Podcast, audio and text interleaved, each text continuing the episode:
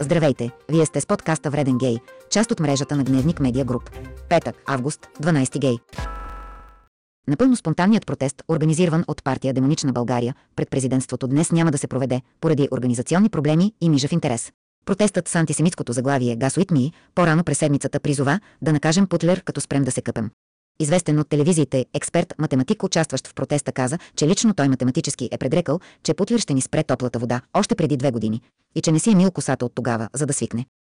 Междувременно властите предупреждават суифианци да внимават, защото и столицата върлуват без надзор, глутници бесни и некъпани сояджии, които лаят, викат, хапят и дерат. В специално интервю за гневник инфекционистът от болницата Пирогроб, доктор Заразил Имунчев предупреждава, че при инцидент от охапване от сектант от демонична България, раната незабавно трябва да се промие със светена вода и да се започне терапия с широкоспектърни антисуетици, включващи дюнер с малко люто и шкембе чорба с много чесън. За какво точно протестират и с какво руският газ от Русия без надценка е по-лош от руския газ от Гърция с надценка, не стана ясно. Но пастор Антихристо Иванов, по време на почти напълно неразбираема логоретична 40-минутна проповед, изпълнена с чуждици, обясни, че прави всичко възможно организацията по спонтанните протести през лятото да не спира.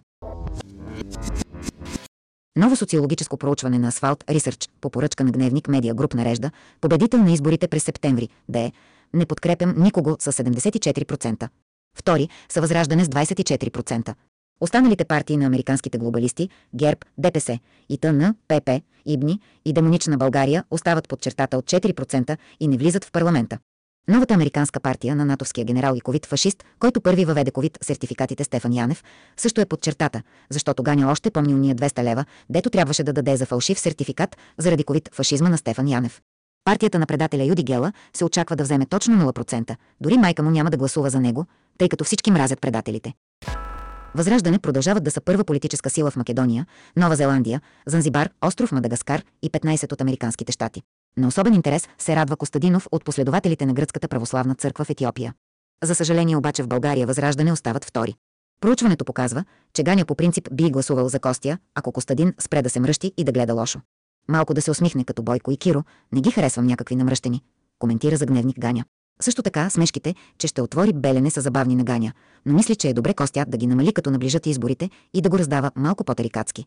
Щото Ганя ги знае тия неща за националните предатели и също е съгласен. Ама тия неща не се говорят публично. Коментира също Ганя. Вие слушахте епизод от подкаста Вреден гей, част от мрежата на Гневник Медиа Груп. Можете да ни последвате в страницата на Гневник във Facebook и Telegram и да се абонирате за подкаста, за да получавате новите епизоди веднага.